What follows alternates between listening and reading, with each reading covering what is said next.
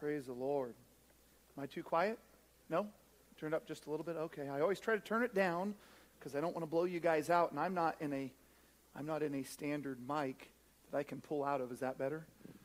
So, okay, that's better. Um, and so I, I don't want to blow everybody's eardrums out because I can't back out of this mic. it, it is what it is. Amen. Um, open your Bibles, 1 Corinthians chapter 16. I got a verse I want to, Pastor quoted it a few weeks ago, but um, I've thought about this a lot. I am one,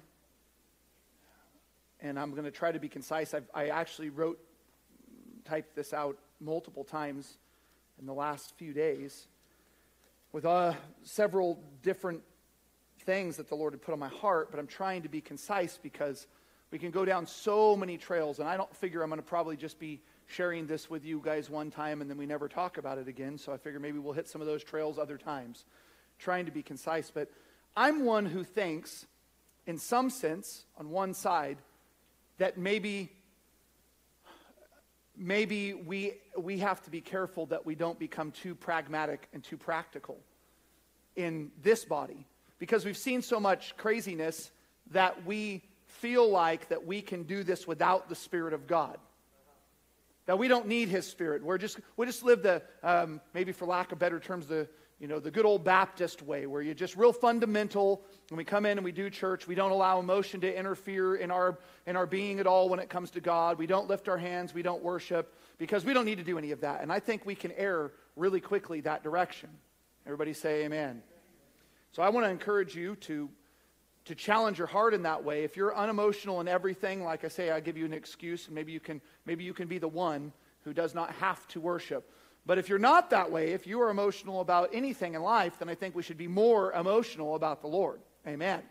But then there's the other side of this, and this I think ties into this type of message and what I'm trying to share with you. The other side of this is that all you want is Holy Ghost. And that's how I grew up. That's the environment that dad grew up in. We don't want to teach. Teaching is considered maybe something you do in Sunday school. Because you don't want to teach because if you teach then you you know you quench the spirit. And um, so you got these who you know i'm going to share some things tonight and did last week and then as we go forward i'm going to share some things that you can mark off as just my opinion. And some of them clearly are my opinion some people would say well um, if I, they use the scripture you need no man teach you but the holy spirit will teach you all things. Anybody ever heard that scripture before? That's a really good one amongst pentecostals. But what i've discovered about people who would think that who would think they don't need a teacher is they don't listen to the holy spirit either. Because the holy spirit would tell them to listen to the teacher. So if tonight you got well you know i don't feel that way pastor rodney. I'm exempt from that. I don't i don't agree with you. You're, you're wrong you're wrong not because you don't agree with me because your attitude's wrong concerning the matter so I intend to offend no one, but there are some things that I want, I'm trying to proposition you to make you think about some things in a different way. That's what I'm trying to do. I am trying to provoke thought in your life. All of you, with the exception of Cutter, um, and I don't see anybody else, have been here with us. Dara's newer, but all of you have been with us most of your life. We've preached you a hundred thousand times. I don't know it's okay for you to hear something different and have to think about it a little bit. Amen? So, everybody who's not going to be offended tonight, just give me a good amen. amen. That's good. Um, so, uh, I want to I want to pick this scripture out here 1 Corinthians chapter 16 and verse 13. Watch ye. Stand fast in the faith Quit you like men and be strong. Watch you, stand fast in the faith, quit you like men and be strong. Lord, I pray that you would help me to deliver what I believe is vital to this moment in this body. I don't perceive that probably anybody outside of this body would hear this or even care. But to us, God, I believe you have spoken this. There's something that you want to teach us. And I pray that you would be the teacher tonight. I can't teach, I can't instruct, but your Spirit does, Lord. And we ask you, we beckon you, Lord. We ask you that you would penetrate the callousness of our hearts, the things that we have held on to and believed that we're right in. Lord, that you would challenge us and cause change within us to your glory and for your purpose, Jesus. And we'll give you praise. And everybody say, Amen. Is there a standard that is expected of men and women individually by God? I told you a couple weeks ago when I spoke, I feel like there's a real push in society, and we can all see this, to become autonomous, meaning that we are uh, androgynous. There's just humanity, and, and there are no gender roles. We are seeing this all over. I, I mean, I just saw again another, I don't, was it Adidas? I think it was Adidas now. Put um, uh, to model their, their women's swimwear, they put a man on the cover uh, to, or on the, on the ad. Um, all of this is to denigrate the roles that God has given. The, the primary issue I had originally with BLM was not only that it's ridiculous that it's a bunch of race baiters, but beyond that is the mission of them was stated clearly. And that was not about race, it was to destroy the Western nuclear family. That means this. That's what that means. Because our Western nuclear family was built upon the Scripture. It doesn't mean that all of our founding fathers were perfect men or not all of them were godly men, but the structure of our home, the structure of our society, the way we did things uh, was built upon the Scripture. And so there is such an effort to destroy that and I, I think we have this challenge of do we sit back, and I'm going to probably say this every time I speak for the next few weeks. Do we sit back and say, you know, everything turned out pretty good, and we just expect the ne- next generation to turn out pretty good too? Or do we realize, and I was thinking about this, look at the lack of elder men in this body. Think about that our elders, my grandpa, my dad, Charlie, and Leonard, would be considered elders in this body. Look at the lack of elder women. You're going to see that same thing. And I believe that this, something that we've talked about, and all of us guys have, have said over the last few weeks, but this phrase kept, keeps coming up. I've heard it a million times.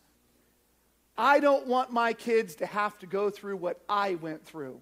So the answer is you send them off to college so that they can be better people than what you are. I think we all have to look introspectively and say, listen, is my life so bad that I don't want my children to have it? If it is, we have focused on the wrong things. There should be nothing you want more for your children than that they would know the Lord in the way you do or greater. And if knowing Him greater means they have less, then pray they have less. Number one agenda, number one purpose. Does how we function in our daily lives matter to God? Does it even have any impact? Does it matter at all? Or can we just do what we've always done, excuse what we don't want to change, and expect that it's all going to wa- t- turn out in the wash, all going to come out good? And I'm proposing, and I feel like the reason why the Lord is really, uh, y'all know that for a long time I did the uh, Manly Mondays, and, and we're trying to get that kind of going again with maybe sometimes on Saturdays, and it can't be called Manly Saturday because that wouldn't work. But anyway, um, there's been a heart, and that's why I coached. That's why I ran the youth wrestling program, tried to start that. I'm just realized in general that there's a lack of masculinity, of just manliness just in general, but then when we look at the spiritual side of things, we cannot expect that our young men are going to naturally step up into the role of us. And in fact, if you look at the scripture, tell me how often it is that mighty men of God were followed by their sons who were mighty men of God. Almost never. Why? Because what Dustin said the other night, our affluence. Heather and we were talking last night to the kids, and we were just saying how that all of us grew up really poor. And all of you people our age could probably say the same thing. We all had really nothing. And now we look, and we have none of us are rich, but our children have had much more than what we had. How many would agree? Much more than what we had. And the problem is, while I, I do not want my children to suffer, I understand that the suffering of my life shaped who I am. And if I prevent them from going through what I've gone through, or if I prevent them from seeing me triumph when things have gone difficult in my life, then I prevent them from the purpose of God happening in them. So I really believe that God has a purpose for us. Amen?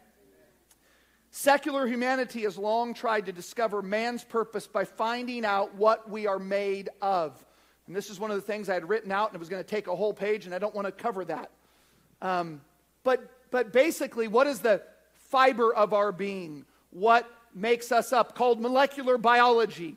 And, and I've been looking into this, and I shared the other night with some of the guys and dad, and just some things that are amazing that I see. But, you know, they're, they're broken down our DNA now to letters, and within those 23 strands of chromosomes, those pairs of chromosomes, there are like 3 billion letters that write out your genetic code. I mean, I don't even know how you can get there. And they will discover, should they continue to look, further depths that, that make those things up because it's, there is no end. It's almost like the universe, there is no end to it. The structure with which God made us has no end. And my point in saying this is people are trying to find out their, you know, their purpose by trying to understand what they're made of. Their argument over gender fluidity that's going on right now really boils down to this thing of it's not just my chromosomes that, that determine what gender I am. That's what we're hearing all the time. But what I want to propose to you, which you already know, but I want to remind you of, is that we cannot understand our purpose, we cannot understand God's design for us by looking at what we are made up of, which is carbon. It's dirt. You hear that nasty word carbon? It's not nasty, it is the fiber of our being. But we can't understand our purpose by understanding what we're made of. We can only understand our purpose when we think of what we are made for.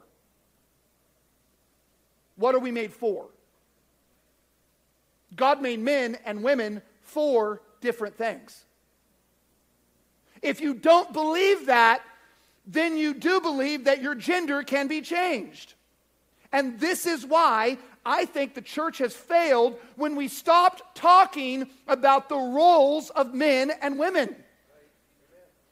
Because if you don't believe that you as a man and you as a woman were made for different things, then you are denying the very makeup of how God designed you. I'm going to hit on this later, but I want to I want to cover something quickly because I want you women to be thinking about this.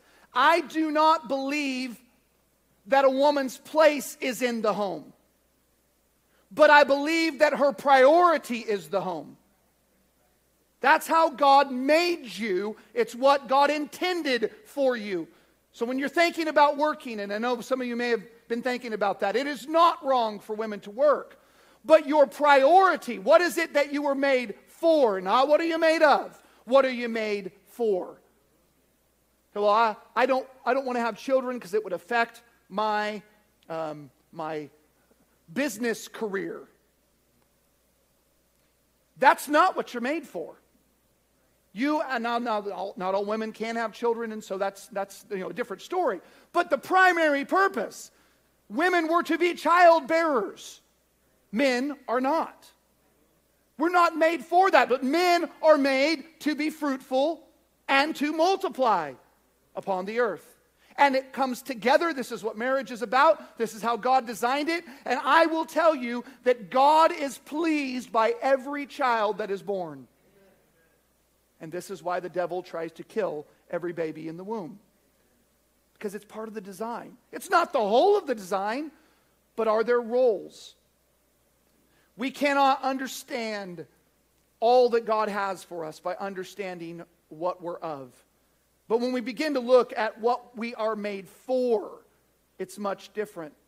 What is standing out to me is that the American church has failed at this one vitally important role of teaching our children, both boys and girls, what we were made for a better life, corporate success, financial security, getting paid what you're worth, financial stewardship. These are the topics that dominate the teaching of church. Am I right or wrong? But if you know all of those things and do not know what you were made for, what you were designed to do as a young man and a young woman, you miss the mark completely. By understanding the specific roles and purposes for godly men and women, we are going to fulfill that purpose with which God says to his disciples, Go and make disciples of all nations. And we are all on board with that. But somehow we have forgotten to make disciples of our homes. It starts with the home. It starts with your children. It starts not with just bringing them to church. One of the things I butted heads against so often when I youth pastored, which seems like an eternity ago, and it was like eight years, but I butted heads with, with Christian people who wanted to drop off their children to me to get them thinking right about how they should be and how they should live and what God wanted for their life. But then at home, the families were not duplicating that. They were not replicating that. Do you know when I would preach and, and try to tell our young ones, listen, God has not designed you to go out and fornicate. He hasn't designed you to watch a bunch of filthy movies and, and go to the dances and parties and all that stuff. Do you know the people who gave me the most grief? It wasn't the worldly parents. I never got a call from them. It was the Christian parents who would immediately have their hackles up and, and raise up and, and, and begin to, to uh, assault me. Who do you think you are? Why do you think you can tell us how to live? And some of those same people have now joined groups that are telling them everything they can do. It's funny, funny how that works. But our problem is that we, our duty is not to come to church and expect our ministry to replace the, the, the teaching and the direction that we should be giving at home. Something that I thank Chris for many times through the years is that, that he was the sounding, he rebounded, he reflected the same values that I had taught. I don't have to know what Chris thought, but at least he was re, uh, reestablishing what I thought in my children. That's the purpose of ministry. The purpose is never that you supplement your duty by putting it off on me. It's not my job to be the husband of your home. It's not mom or Carrie's job to be the wife in your home. It's not my job to raise your children. It's your job. You can fail that job real quick. Part of that, I mean, one of the worst things you can do ever is to discourage the, the instruction of the leadership of the church. It's one of the worst things you can do. Plant in your children that, that they need no outside source or no outside influence. It's detrimental to them. But your role as father, mother, son, daughter, husband, wife, brother, or sister, these things are specifically addressed by the apostles and specifically addressed by the Lord Himself. Do you believe that? Every one of those roles is spoken of by the apostles and by the Lord. Was it important? because we don't think it's important. What we want to do is get everybody in church, and, and if you're on the Pentecostal side of things, you want to get Holy Ghost revival going. If you're on the Baptist side of things, you want to come in and talk about grace. But nobody wants to talk about our roles. And if the Lord addressed it and the apostles went on to address it, Paul spent much of his writing trying to help us understand how husbands and wives are supposed to interact. Why, if it's not important? trying to help us understand what the role of a father is in the home, what the role of a mother is in a home. Why, if it's not important?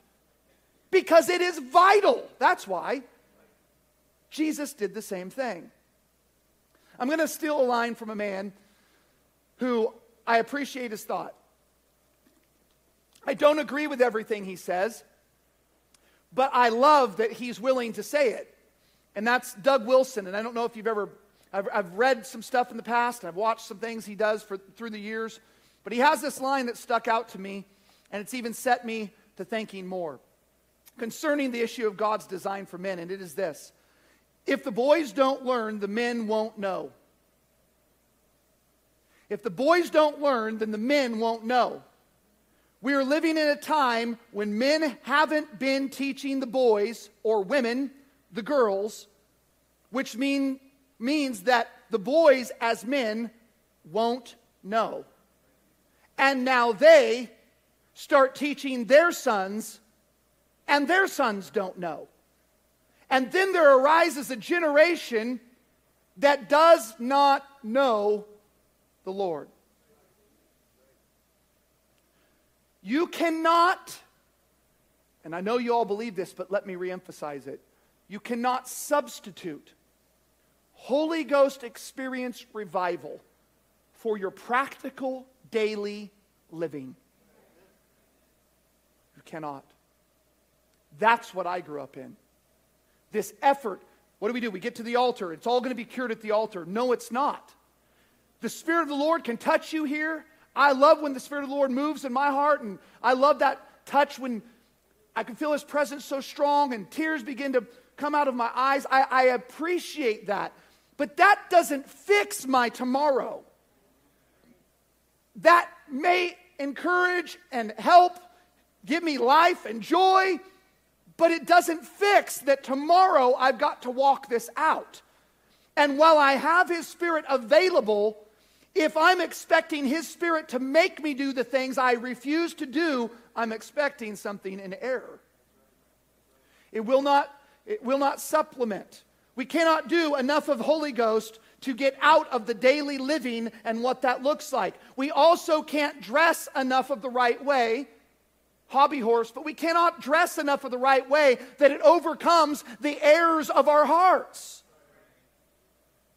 You can't cure this issue, which is practical daily living as a man, woman, child, husband, wife, brother, sister, co worker, um, son, daughter, you cannot supplement anything that replaces that relationship. And you can be 100% wrong with God based upon this relationship that is the, that is the natural earthly relationship, and it will prevent you from being right with God in the spiritual relationship.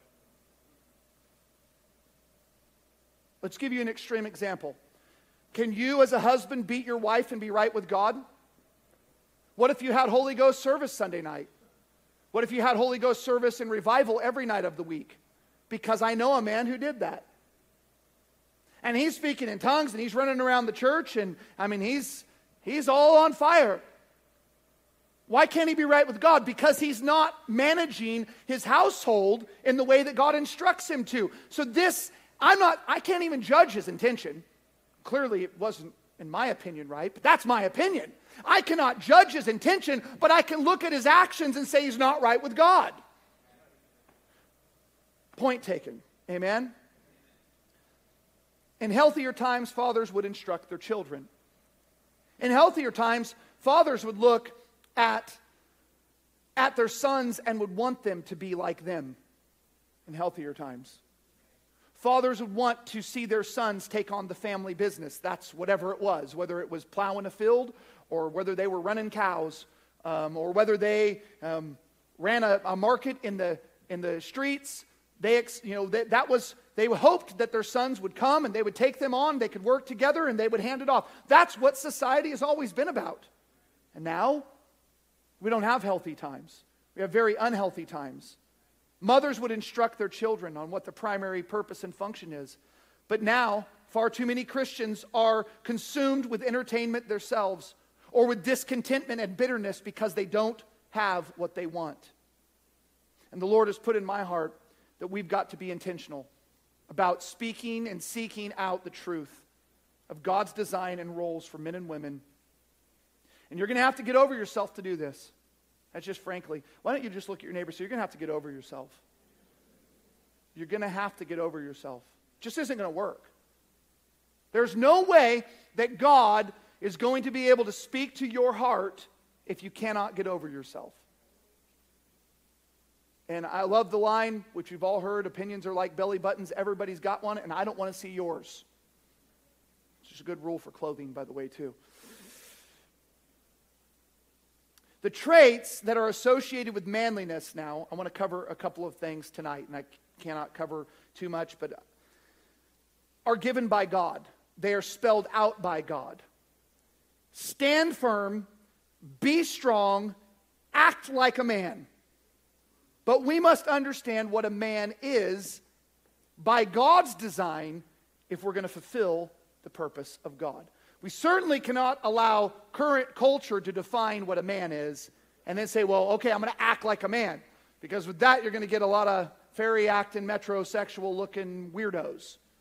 That's not it. What is God's biblical de- definition? What did He design man for? Not what does man become, what did He design man for? So I want you to look at the book of Genesis, first chapter, we got to pick this out just, just to help us set the course then of what God designed us for. I believe it's the 26th verse. I think this is really important. I'm going to present something to you in, in a little different way than even I've been reading some, but something that the Lord kind of put in my heart, and I'm going to present something to you a little different way. And I want you to think about this. Open your mind right now. Don't read these two verses that we're going to read here and just automatically assume that you know what's going on here, but think about this. And God said, verse 26, Let us make man in our image, after our likeness, and let them have dominion over the fish of the sea, and over the fowl of the air, and over the cattle, and over all the earth, and over the creepy, or every creeping thing that creepeth upon the earth. Verse 27 And so God created man in his own image. In the image of God created he him. Male and female created he them. That just fully, concisely defined gender. That's it. I, I don't understand, and I, I'm not trying to rabbit trail here, but I literally don't understand how any, any Christian could have any question about gender. That's it. Male, female, he, she, and them. That's the only pronouns. That's it.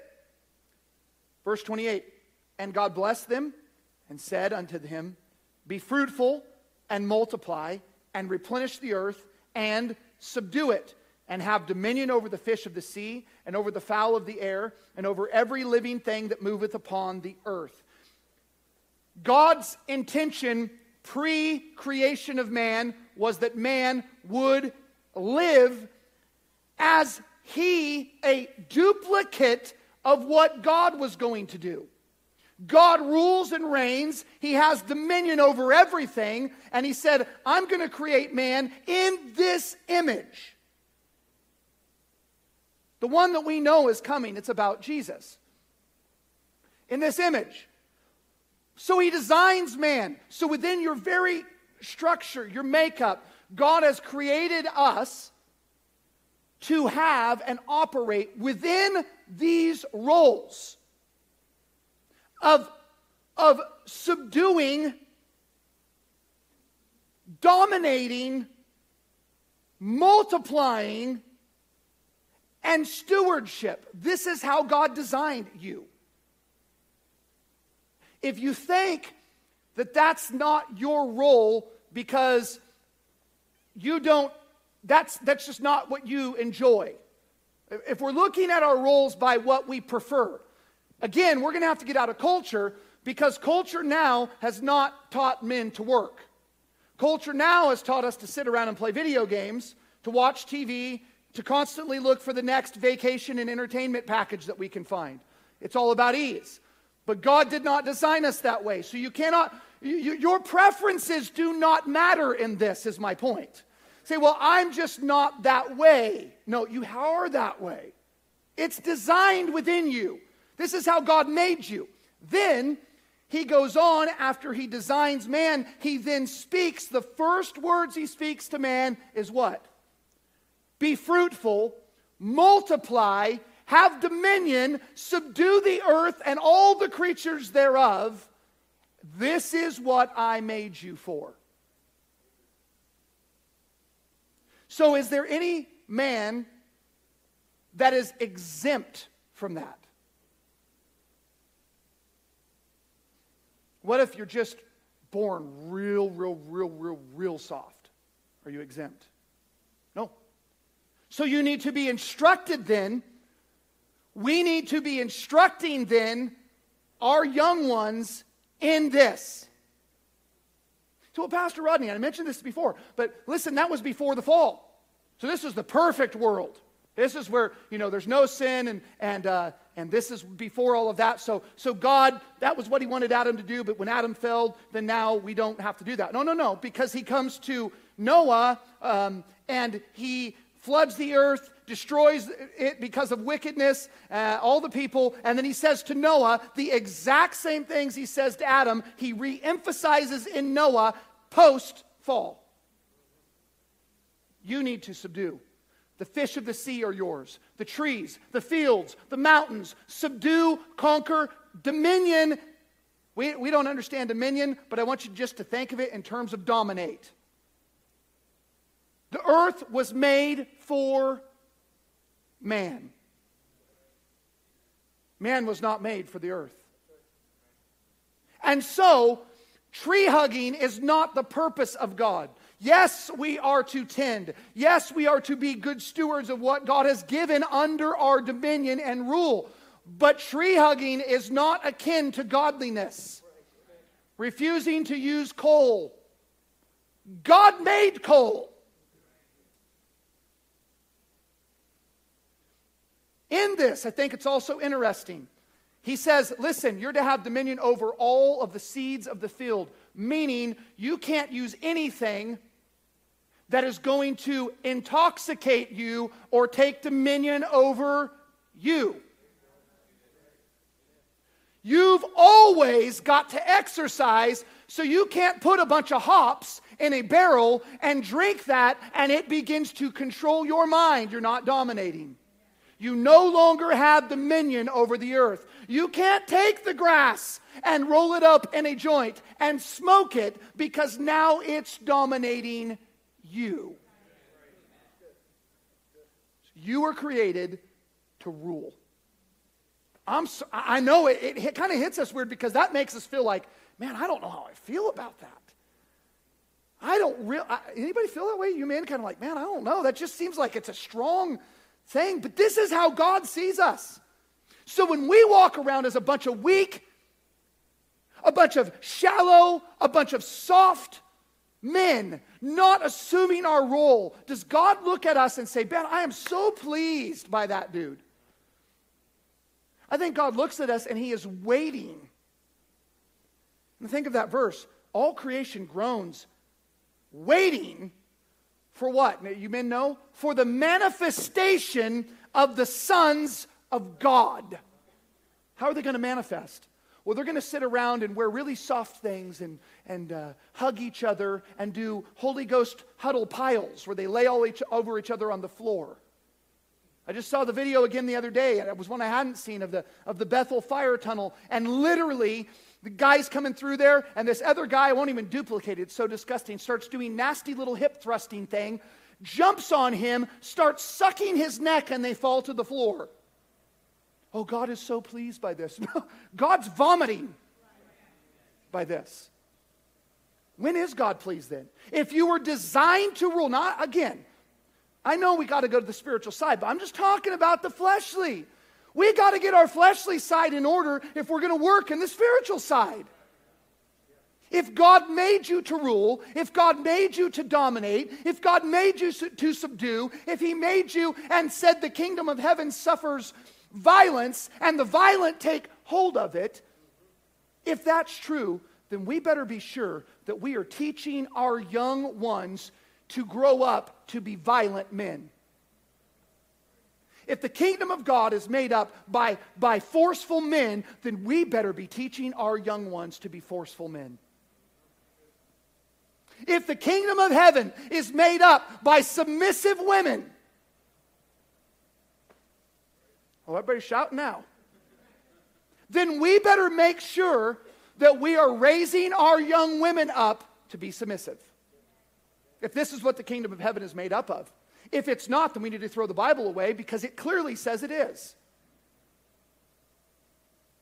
Some things we need to think about. God's first commandment, God's first words dominate, multiply, be fruitful, fill the earth, and subdue it. I have to believe that God is spelling out for us what he intended for us.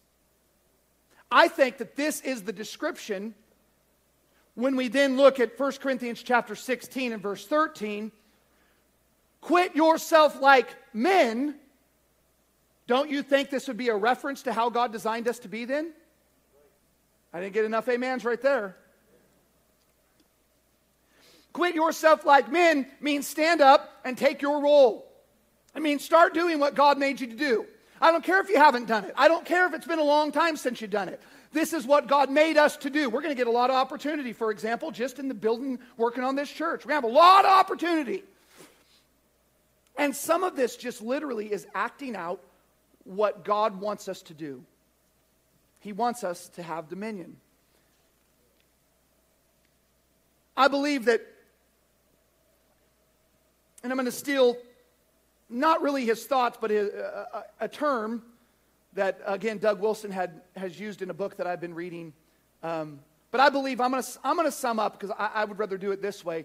Uh, what I believe these three characteristics or roles of men, I'm going to I'm going to call them three. And that would be lords, learners, and light bearers. Like these are the three functions that I can see that I believe that God has made us to operate in. So tonight, we're just going to look at the one Lords. Y'all ready for this? God has made you, men, to be lords. Scripture says that He is the King of kings, and He is the Lord of lords. God has made you, and I know y'all are getting really antsy now. All the women, the women are really looking at me here. This word Lord implies a certain domain. It implies a dominion, does it not? And all you people who like uh, the medieval times, what did they call them back in that day? Lords and ladies. Uh, but what did it mean to be a lord, even in that term? We can look at it in that term. The peasant was not a lord because he had nothing that was his. The peasant just went through life. He just went out to the field because he was an indentured servant. He was a slave to all the uh, whoever had the property. He really owned nothing. He had enough to live, and that was it, just enough to eat, barely. But the Lord is the one who employed the peasants. He had a territory, an area in which he had a rule and a domain. But then over him were other governors and lords. Now, think, just fast forward, and I just want to use that analogy really quickly. We got a lot of people, a lot of men working through life right now who are operating as peasants. They have no dominion. They do not live in the structure in which God designed them to live in, and all they're doing is putting money in pockets with holes in them. God did not design you for that. Why do you seek to go buy things that aren't bread, the scripture says. Why, why do you labor for that which does not satisfy? But our very function, our purpose, is that we are to be lords. So let me give you a couple of places that the Lord expects you to be Lord in the earth. Everybody say the earth. The world and all that dwells therein is the Lord's. Everybody say amen. amen. But the world and all that dwells therein was given into the dominion of who? Y'all know, I just told you, of man. You are to be a Lord in the earth. Now, we're not talking about fighting and land wars. That's not what we're talking about. We're talking about a realm and a dominion in which God placed you to govern. Is this so hard for us to understand? We see this exact principle. Jesus talks about it multiple times where he says there was a, a master, a king. He uses different analogies that had servants that he had placed in charge of things, that he gave them talents, and that he expected return on that investment. I want you to think about it. God made you to be a Lord. He made you to be a Lord, a Lord in this earth. God left all that He created in the hands of man to cultivate, to nurture, to multiply, and to subdue. You were made to have dominion over the earth. Now that sounds all good, but I want to look at uh, First Thessalonians because this will wake you up just a little bit.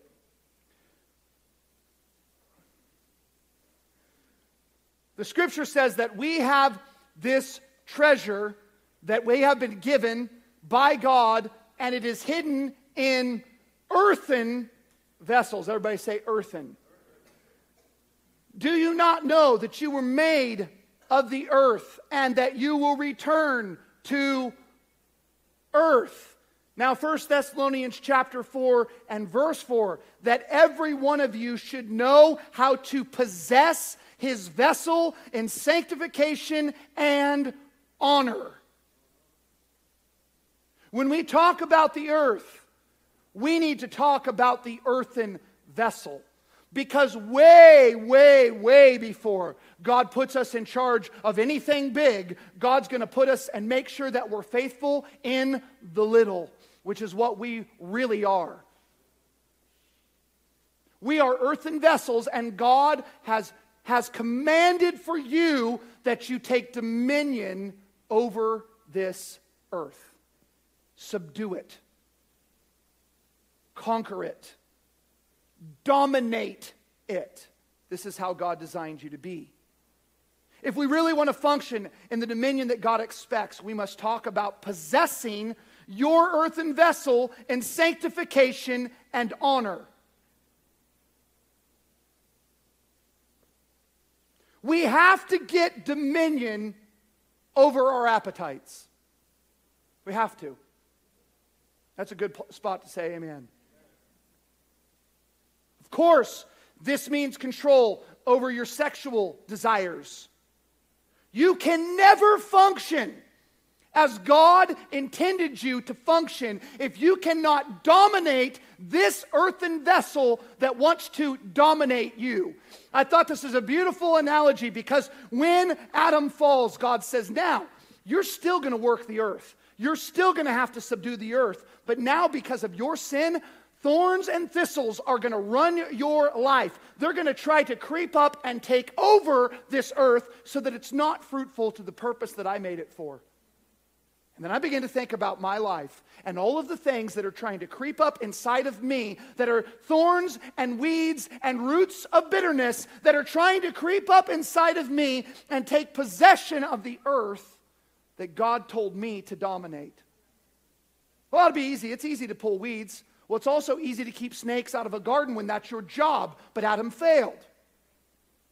It's easy to pull weeds, but you neglect one day. I figured this out real quick with the garden. You neglect one day, and, and you're like, whoa. I mean, I had about an hour's worth of weeds to pull. I neglect one day. Now I got about 10 hours of weeds to pull.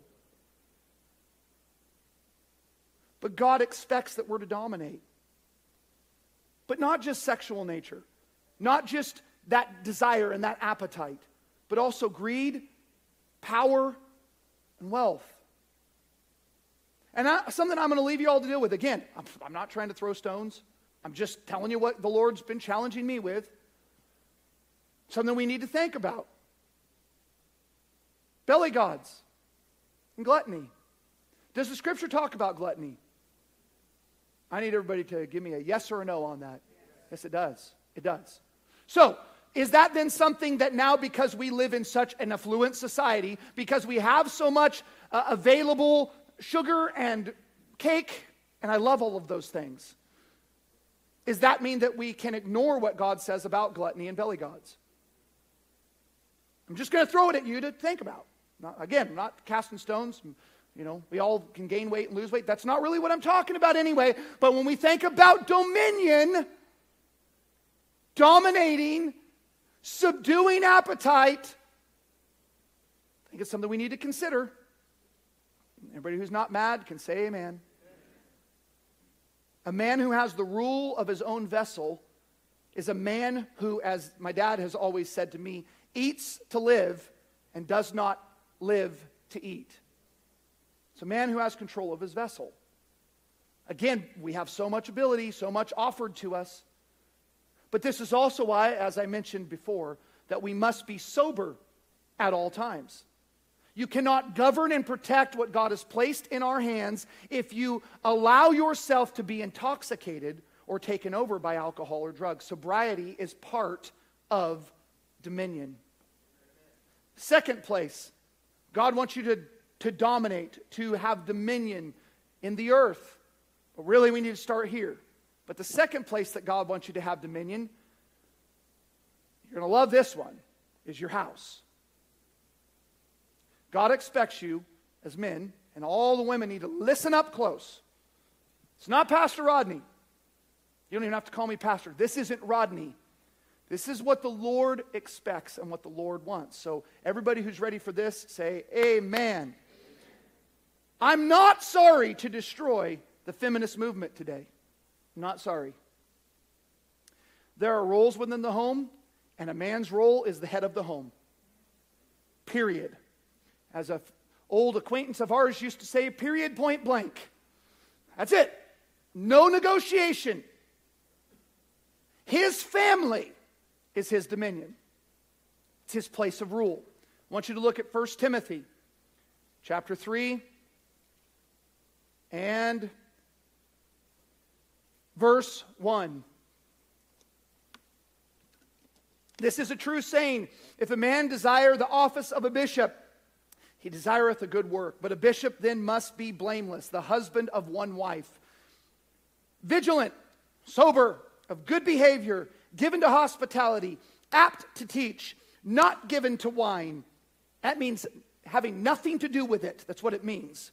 No striker, not greedy of filthy lucre, but patient, not a brawler, not covetous, one that ruleth well his own house, having his children in subjection with all gravity. For if a man knoweth not how to rule his own house, how shall he take care of the church of God? Do you think that that word rule, could we safely insert dominion there? It absolutely is what we're talking about to rule, to govern. Not to dominate in the sense of, of demands, but to have dominion in the sense of care. You may think that you're exempt from this and many do, because we say, well, I don't want to be a leader. I don't want to be an overseer. So because I don't want to be an overseer, these things don't apply to me. Anybody ever heard that?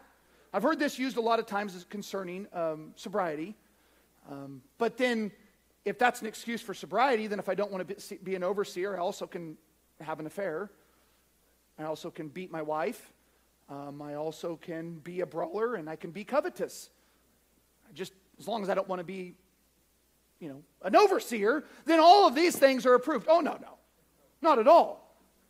What, he's, what, what Paul is saying is, let me just explain something to you. Until you can learn how to dominate in your own home, until you can have dominion there, we can't even consider you. So now, this is not an option. This has to be in every home. But if these are issues that you're dealing with, you have no business leading in the house of God. That's all he's saying. He's not giving a two tiered system in, when, in which men who want to live for the Lord and want to, want to be used in his purpose have to live one way. And then there's these people who are saved, um, but they don't have to do any of those things. That's not even at all what he's saying. He's just implying that if you are going to be a man, this is what God expects in general. How can a man rule in the house of God if he doesn't have ownership or rule in his own home? Your family is not a democracy. Democracy is mob rule. We're not even a democracy as much as the left wants to pry on this all the time. We are a representative government. We're a representative democracy. Yes, your vote counts. You vote in and uh, you know your your leaders and and uh, people you want to represent you, and then they go and they pass laws and rule. But we don't have a direct democracy in this country, and your home cannot be a democracy. I'm to tell you why. You've got a problem right away. You always have a 50 50 tie. Uh, how do you make decisions in your home? How are you going to make them? Say, well, Carrie wants to do something, I want to do something else. You vote, I vote. Well, we've got three kids, but I got two girls and one boy. I'm out. It just doesn't work out in my favor. Poor Dustin. He's got, whew, got four against one. He's in trouble. No, that's not how it works at all. We have to understand that God has placed leadership. God has assigned dominion. And, and we'll cover all of this. Don't get antsy. Don't get nervous on me. But if we don't understand this at the very principle, then from now on, anytime that, that a husband tries to lead in the direction that God intends for his home, the wife doesn't like it, then she just rises up and says, No, I'm not doing that. That forever is the function. Let me give you an example and, and I, I don't want to get ahead, and I, I'm really not intending to spend much time there, but let me give you an example. You're going through something and, and you're struggling within the home. And maybe the husband says, listen, no, this is how we're going to, this is how we're going to do it. This is how we're going to address this. This is how we're going to go forward in this, with this issue with people outside of the home. And you say, well, no, I'm not going to do that. You are in such direct violation of the Word of God. You've just stripped the function of what God placed over you as a covering out from, you cut the legs out from underneath what God designed. And I would assume, I'm not casting stones, but that's probably been the case in many homes. It's something that happens frequently. And you know how I know that? Because God says, and your desire to Eve, and your desire is going to be for the man. That doesn't mean she's going to have the hots for you. That's not it at all. In fact, all you married men know that's not the truth. Well, what that does mean is that she's going to desire to have dominion where you have dominion. And forever you are going to struggle in this. Problem is, we got a bunch of men who are not stepping up in all the other roles that God wants you to have dominion in, but then you decide, well, I'm going to put my foot down here. No. We let the women do all the heavy lifting, and then we're going to come in and we're going to clean up shop. No, we're not. No, no, no. This works on every facet. That's why the more that we can exercise what God created us for, the easier the function of the home is. we'll get to some more of that really later. That's just a taste, give you kind of something to be mad about for a couple weeks. You are expected by God, men, to set standards, determine direction, correct behavior, and yes, even your wife. There are some issues that are present in your homes. There are issues that are present all over the church because there has been this lack of leadership, lack of dominion by the man, and the woman begins. I see this happening in churches all over where men have not stood up, and, and a lot of old Pentecostal churches are full of old women. Where are the men? I walk into churches and I, and I see dysfunction. The first thing I notice with dysfunction almost always is a lack of men being present in the church. Why? Because that's not the dominion I'm not, I'm not suggesting that if you, uh, you know, should I fall over dead tomorrow and Carrie has to continue to, to direct our children, she obviously would have to fulfill that role because I'm no longer present. I'm not suggesting that women are stupid and can't lead. That's not it at all. I'm talking about roles. Design. We don't, we don't live in the weeds of exceptions. We live in the design of God for man. That's where we live. Everybody say amen. But there are a lot of, lot of issues because the wife has had to set the spiritual course for your home. And now, trying to step up and take the role of leadership. And as soon as you try to put your foot down and, you know, and she's like, whoa, whoa, whoa, whoa. hold on, buddy, where you been?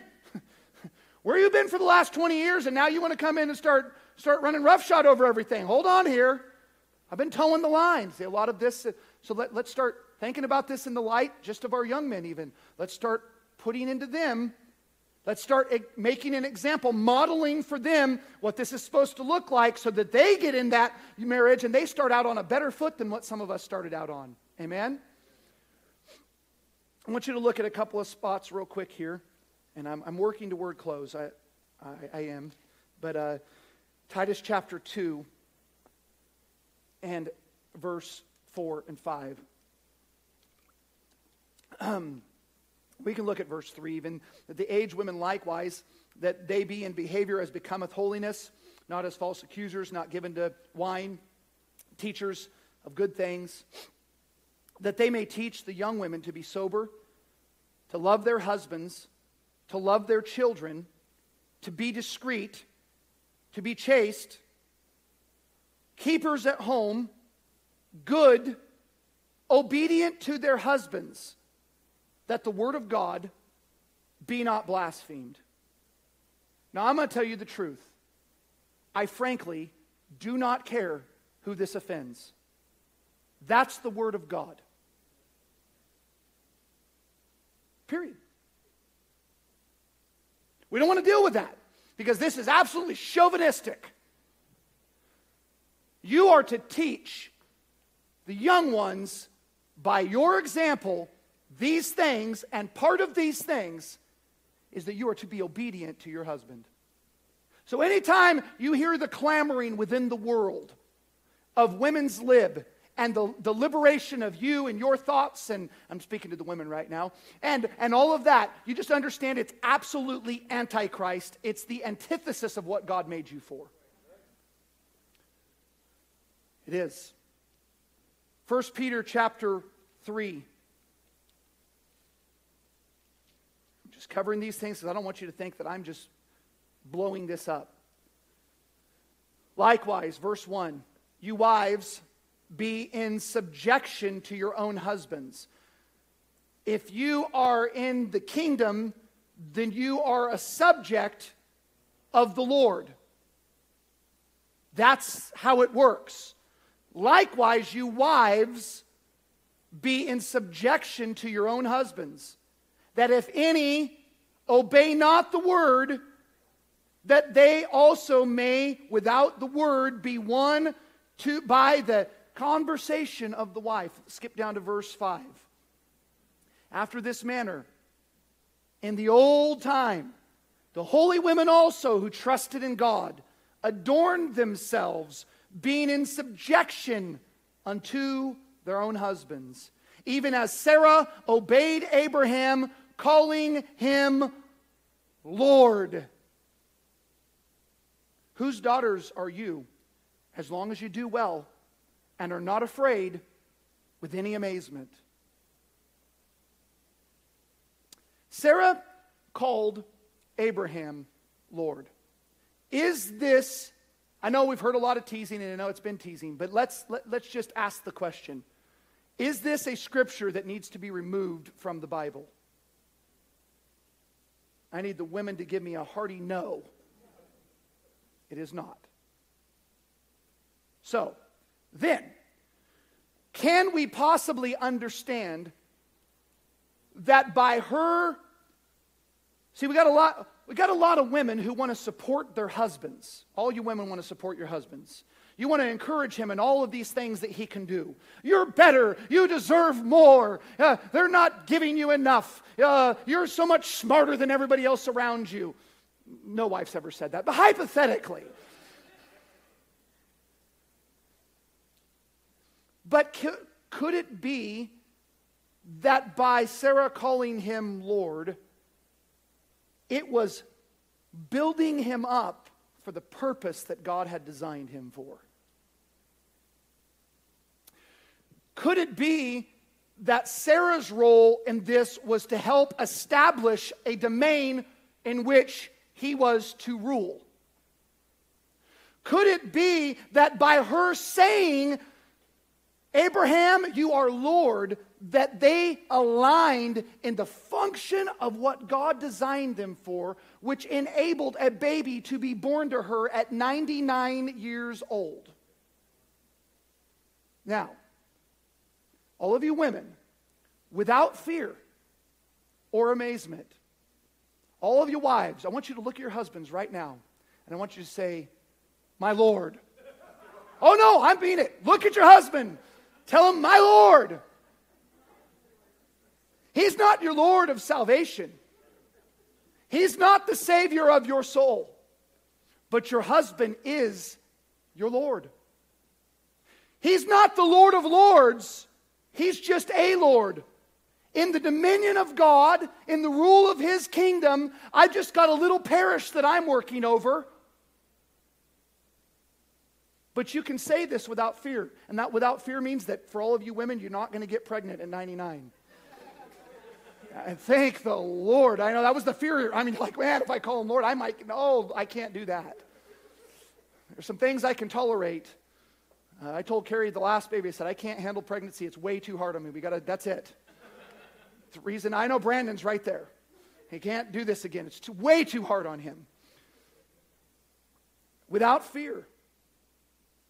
You're not the Lord of my life, husband, but you are the Lord of this house. Well, don't do too much boasting, men. Let's not get, let's not get over the top here. We just opened it up. Okay? So now we've made this statement. You are the Lord of your home. And that just oh, puff your chest out. You're ready to do some stuff now. Invigorated. Yeah. Because you're going to need it. We have to take then from our Lord's example and we've got to function as our Lord functions for us. That is to be our function for our wives. Am I making this up? Some of you don't know.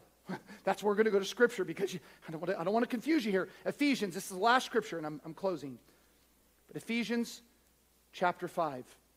I know, and, and again, you know, you can walk out of here and say, you know, I just disagree with you. Okay, or you can take the challenge and just open up your scripture and let the Lord speak to you. And that's all I'm hoping out of this. I'm just presenting some thought here to you. Ephesians chapter 5 and verse 22.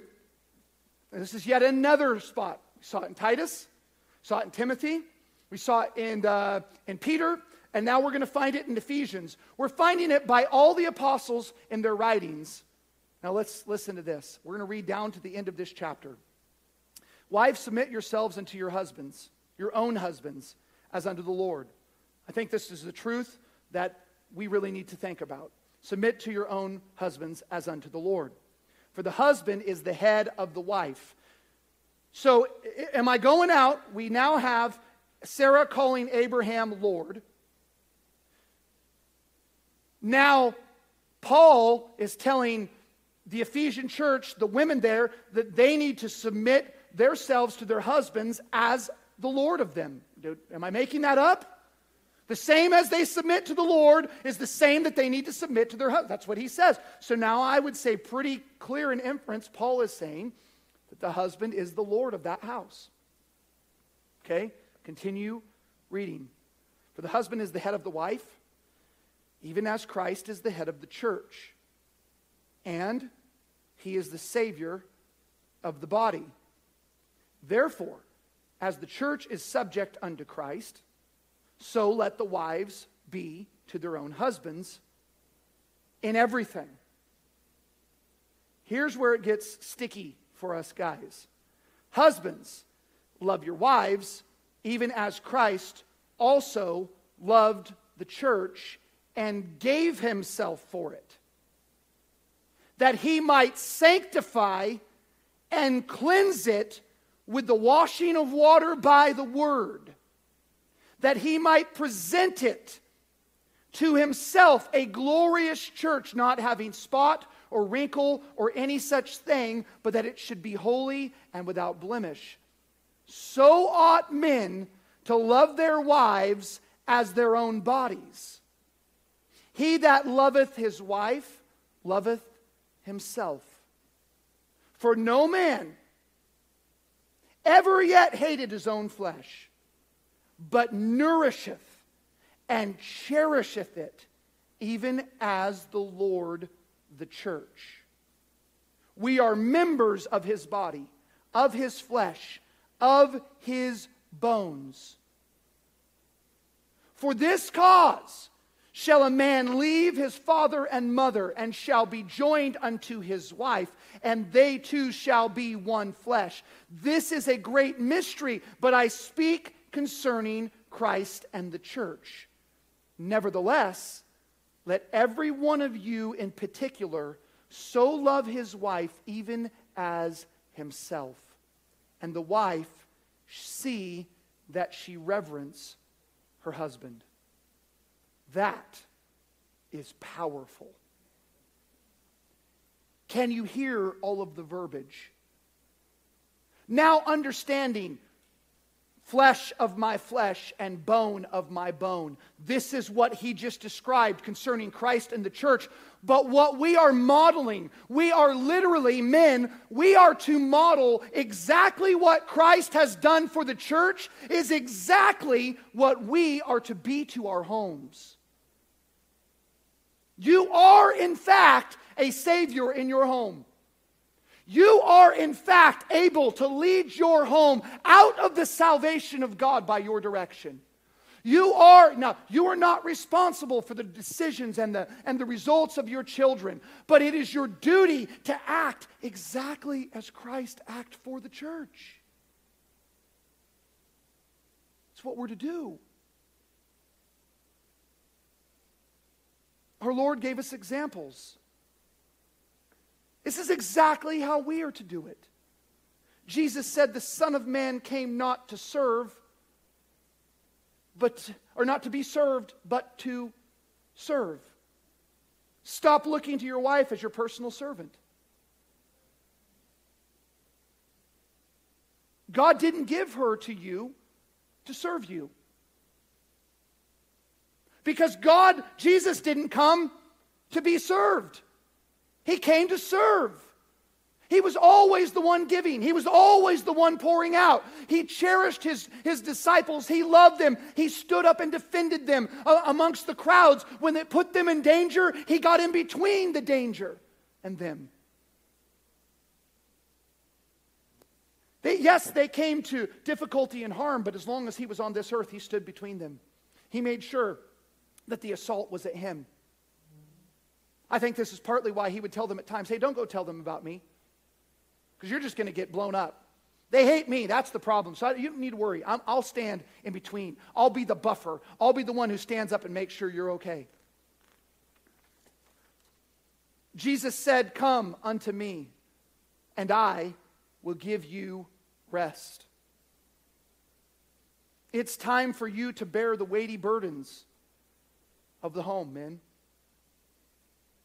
Your wife is burdened and she's carrying a load. She's got a lot of stuff going on. She's trying to raise the kids and, and take care of the babies and homeschool and, and do all the stuff that's got to be done. It's not our job to come home and say, I'm tired. Now it's time for you to serve me. I'm not suggesting, again, remember I said that the woman's role is not the home, but her priority is the home. Obviously, if you're women, and I don't have time to cover all this, but eh, you know, if you got a, if you have the luxury and the blessing where God makes it, where you can stay home and raise the children, yeah, you need to, you need to probably be taking care of the stuff around the house. It's your job if that's what you're going to do. Absolutely, yeah, you probably should be, be cooking some dinners so when the when the husband gets home and he's been out killing it all day long that he's got something to eat. Yep, you probably should get out of your pajamas and put some makeup on. Yes, yes, all these things are true. But I'm talking about the role and the function of men. Jesus revealed the glory of God to the world. We are to reveal the glory of God to our homes. It's our job. Jesus stood in the face of danger in between the mobs and his disciples. Jesus laid down his life for us. We may lay down our lives, burn out our bodies for our wives and our children. It's your job, it's what God made you for. But in all of this, Jesus never forgot the reason he was doing all of these things was because it was the pleasure of his Father.